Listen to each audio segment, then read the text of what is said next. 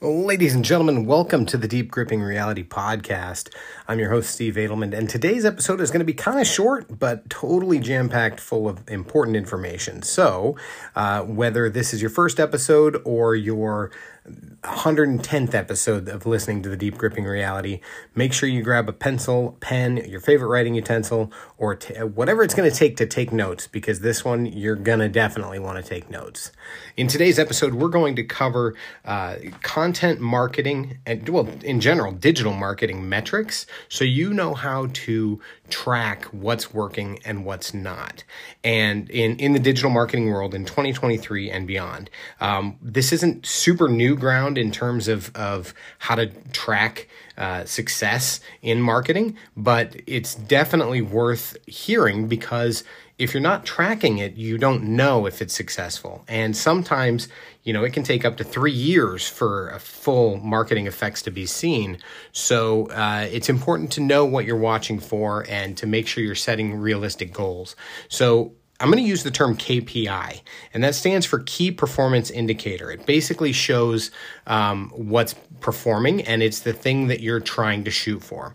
So, a lot of people think that marketing is all about um, building conversion, right? Marketing and sales aren't the same thing, they go hand in hand, and you need one as much as you need the other. They need to understand each other. They can be intertwined, but it's not always about sales. And marketing is the, kind of the gray area between public relations and sales, um, because a lot of times your marketing is what creates the brand awareness, is what creates people's impression of your company, of your brand, and of what it is that you do. So you have to be very careful with that.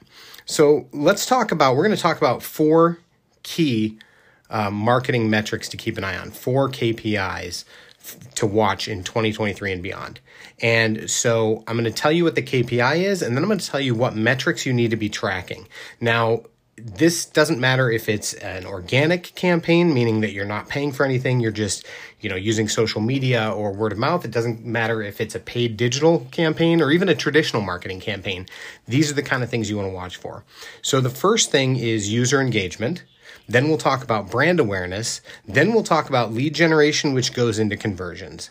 So, user engagement is one of the first KPIs that a lot of people think about when they think about digital marketing because we're talking about things that some people call vanity metrics, which is likes or, um, you know, if you're on Reddit, upvotes, that kind of thing. Um, but user engagement is really important because the metrics of social media, I'm sorry, the, the, um, algorithms of social media platforms are leaning heavy into user engagement. They want people to stay engaged on their platform and they reward with greater reach and greater exposure um, and, and larger audience organically those that are putting out high quality content that that users are finding valuable and interacting with. So if your goal is to your KPI, key performance indicator is a goal, right? So if your goal is to increase user engagement, then you want to monitor things like likes or comments or shares or followers. Uh, you want to watch things like reach and see if certain posts boost the reach. You want to look at views, or if you're talking about video or even podcast episodes, playthroughs. Um, and then if you're paying for that, if you're if you're doing a paid uh, marketing campaign, then watch your cost per engagement.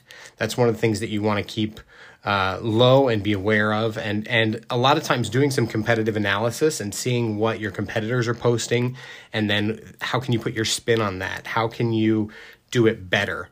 Um, and and so when you're looking at your your competitor stuff don't just look at the things that catch your eye. I mean make a mental note of that but look at the things that have the highest engagement.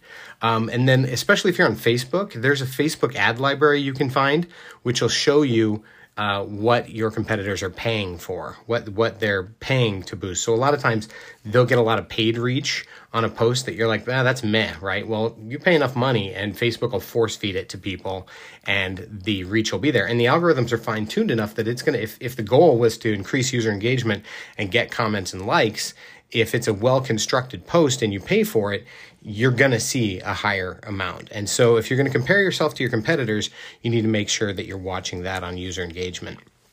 Now, what I'm a big fan of is building organically. Uh, it takes longer, but you learn more because you're forced to do it more often.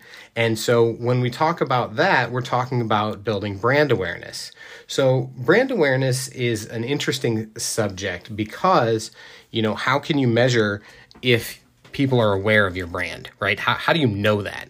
Well, you can use Google Analytics, and uh, if one of the highest search terms that's leading to traffic is your company's name, then you know that the, that you're doing a good job with brand awareness. Um, if people are doing direct traffic, so they're typing in your website, and it helps if your website is your brand name, then that's brand awareness. So the metrics to track is traffic to your website, um, new profile visits or new followers. So if you all of a sudden see a lot of new uh, engagement uh, that aren't from your typical people, then that means you're doing good with brand awareness. Or if you're you're aiming to build brand awareness, then keep an eye on that on on new profile visits, on new followers. So set goals of you know in the last six months, this is how many new followers we gained. And in the next six months, this is the new followers we hope to gain, or the new profile visits, or the traffic, whatever it is that you want to do. And then if you're doing a brand partnership or something along those lines, um, keep an eye on brand mentions. And uh, SEMrush has a really, really great tool that allows you to do that. Um, and if you set it up with one campaign or with one company, I think there's a certain amount you can do for free. It's a rather expensive tool if you decide to pay for it, but it's it's uh, it's worth it. I mean, it, it gives you a lot of great insights and lets you do a lot of competitive analysis. But I could do an entire podcast episode just on that.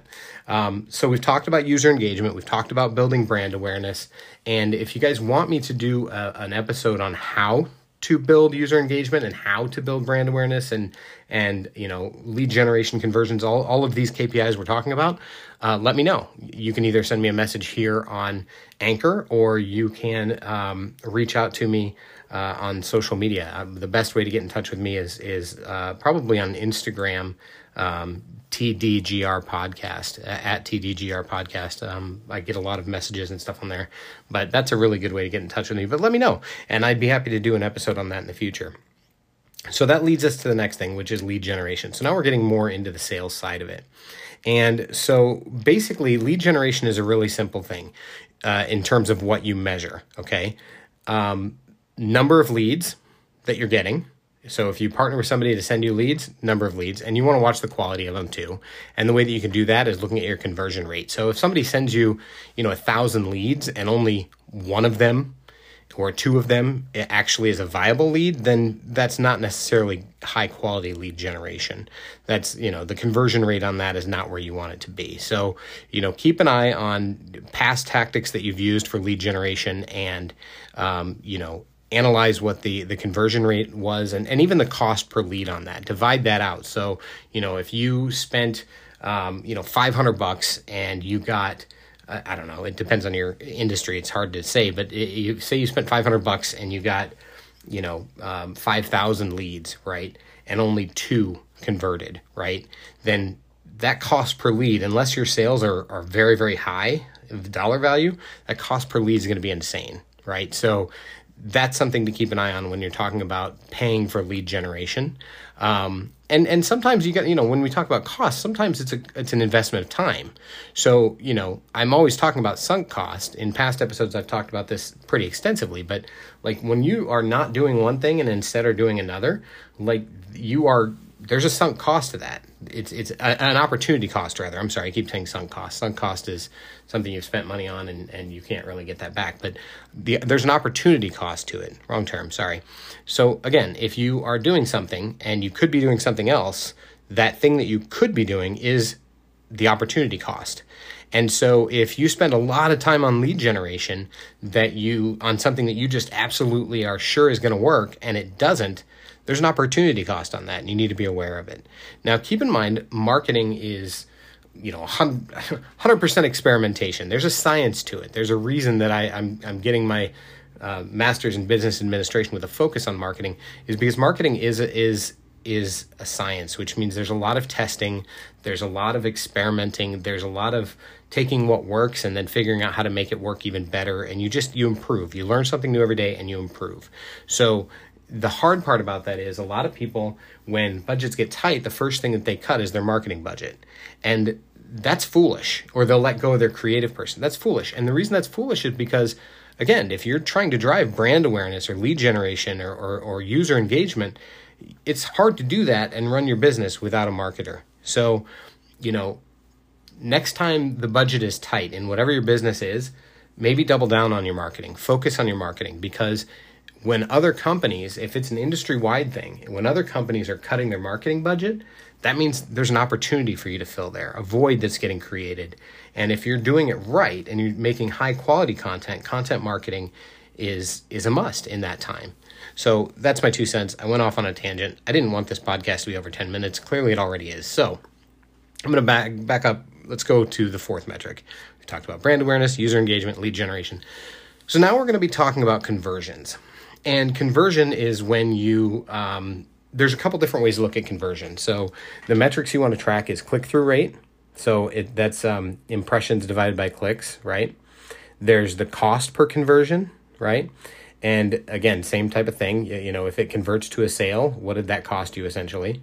Um, and then there's new visitor conversion rate. So those are the three different things that you want to gonna, want to keep an eye on. And and there's especially if we're talking about through your website, there's actually quite a few ways to track where your traffic is coming like coming from. Like you can use what's called a UTM. I think it stands for Urchin Traffic Monitor. Yeah, UTM is Urchin Traffic Monitor codes. But basically what it is is you can create a special link that'll say like say it's abc.com slash article right?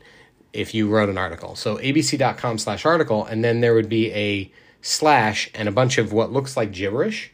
It still links to the same page but that is the link that your uh, that you might use for Facebook so that you can see that it's a Facebook generated lead a little easier. Or and so when you go into Google Analytics, you can actually just search for that UTM code and be able to see how many leads are actually coming from whatever you're investing your time and energy and effort into. So if you're doing a lot of and yes, there's ways, I mean, obviously you can see where it's coming from Facebook, but specifically like if you have a brand partnership with a another company or with an influencer or something along those lines, then it makes a lot of sense um, for you to take that and use a UTM code um, so that you can track exactly where it's coming from. So, you know, there's a lot of things to consider. You want to consider your budget. You want to consider whatever your promotion plan is, whether that's going to be using, um, you know, promoting with with money or promoting with with organic posts. Um, but there is a lot to take into consideration when creating a marketing plan. And then remember your marketing plan especially if it's a physical document uh, make it on a google doc or something because that's a living document. It's going to evolve. It's going to change. It's a guide more than anything else. And you want to stick to the guide as closely as possible in the beginning but know that it's going to adapt. It's going to evolve. Um, so those are all very important things to keep in mind. And if you do decide that you want to partner with influencers or or content creators on social media that already have it and you kind of want to piggyback on that let's talk about really quick this is a, a bonus set of tips that i'm going to throw out there and then i'm going to get rid of then then we're going to get rid of this episode. We'll be done. Um, we're going to talk about influencers. So there are actually four different um, types of influencers. There's the mega influencers, and those are the, the people that have a million plus followers on, on whatever platform, and usually on multiple platforms. Mega influencers are super expensive. Um, they are, you know, they're the ones that have huge brand deals, right? There's macro influencers. So that you're looking at um, a little bit more niche uh, sometimes, or they'll be general, but in a certain niche. Um, so that would be anywhere from 100,000 to a million followers. Those are macro. Then there's micro influencers, and these are people who have between 10,000 and 100,000 followers. Now we're getting even more niche down. Um, these are people who have a really good circle of influence, and these micro influencers usually, you know, have a pretty loyal fan base. And so, where a lot of the bigger companies will spend their money on influencers, aside from mega influencers, especially like we'll say medium sized companies, a lot of medium sized influencers will spend money on micro influencers. I'm sorry, a lot of medium sized companies will spend their influencer budget on micro influencers to reach that 10 to 100,000 followers or nano influencers. in nano influencers are up and coming people who are usually um, growing very quickly on a platform because they have figured out their niche and they are very focused and they are very passionate. And they speak they tend to be very invested in building their audience and building their community. So nano influencers i for for my money that's where the best investment is because what you're doing is you're creating a partnership with the, that nano influencer who has 10,000 followers or less. And you know when they grow hopefully you grow with them and as they make higher brand deals, you may be able to keep a lower cost there as well. And so it's it's definitely worth it um, for the price. A nano influencer is worth partnering with. Just make sure you have a really like they're aware of the kpis you have a very solid plan very open communication. It's not a willy-nilly thing. It's one of those things that you really plan out the terms of the agreement. I mean you got to understand you're not going to get mega influencers that have a $100 million on a, a cheap budget. I mean if, as an example um, Ronaldo, the the soccer player, he's got 491 million followers. That sounds awesome, but his price is eight hundred ninety thousand dollars per post. Eight hundred and ninety thousand dollars for one post with Ronaldo. So you know don't think you're going to be able to and, and and they also usually have agents that they go through. So you know if you can reach out and make a partnership with a nano influencer or even become a nano influencer that's a good way to go. But it all um, it all uh, rotates around uh, understanding the KPIs and you know I, I said eight hundred and ninety thousand dollars whatever. If you want to talk about how much influencers usually charge a nano influencer um, on Instagram uh, might have 500 to 5,000 followers, maybe 10,000, and an Instagram post would be 100 bucks. Instagram video, 114. A story, 43 bucks. That's the average right now for a nano influencer for one post. Or a micro influencer, which you can reach up to 30,000 uh, followers on, on Instagram, you're still looking under 300 bucks across the spectrum. Um, YouTube, it's a little bit different. Um, nano influencers usually charge about 315 bucks for a for a video. Micro influencers is it's about $900, and those are the people that have between 500 or 5,000 and 30,000 followers. So you know it, it kind of depends on on what you who you're partnering with on which platform. Boy i just went down a crazy rabbit hole. I apologize. Um, but I, have reached the end of it because that's pretty much what i wanted to talk about. Um, i'm going to try to get back to posting more regularly um, these these uh, these podcast episodes of the deep gripping reality. Um, I I realized recently I've spent this entire last year learning and getting better at video production and editing and you know uh, YouTube marketing and have backed away from from the uh, from the podcast and that's not necessarily a good thing because when you back away from the podcast in my case um, you're missing an opportunity. When I teach you about these things, I'm actually helping reaffirm my own knowledge as well. And then I can go back and listen to it too. So there's a little selfishness in it. But if you found value in this episode, do me a favor and um, leave me a review on iTunes. That would be great. Maybe share it uh, or subscribe to it on whatever podcast platform you like. Um, I'm pretty sure that Anchor now automatically adds um, a question to the to the podcast episode on Spotify. So if there's a question, feel free to answer it. I'm sure the engagement there would help. Um, but until next time, dig deep, my friends. You're listening to the Deep Gripping Reality Podcast, the show that gives you leadership lessons and insights from the cutting edge of digital marketing. Hosted by Stephen J. Adelman.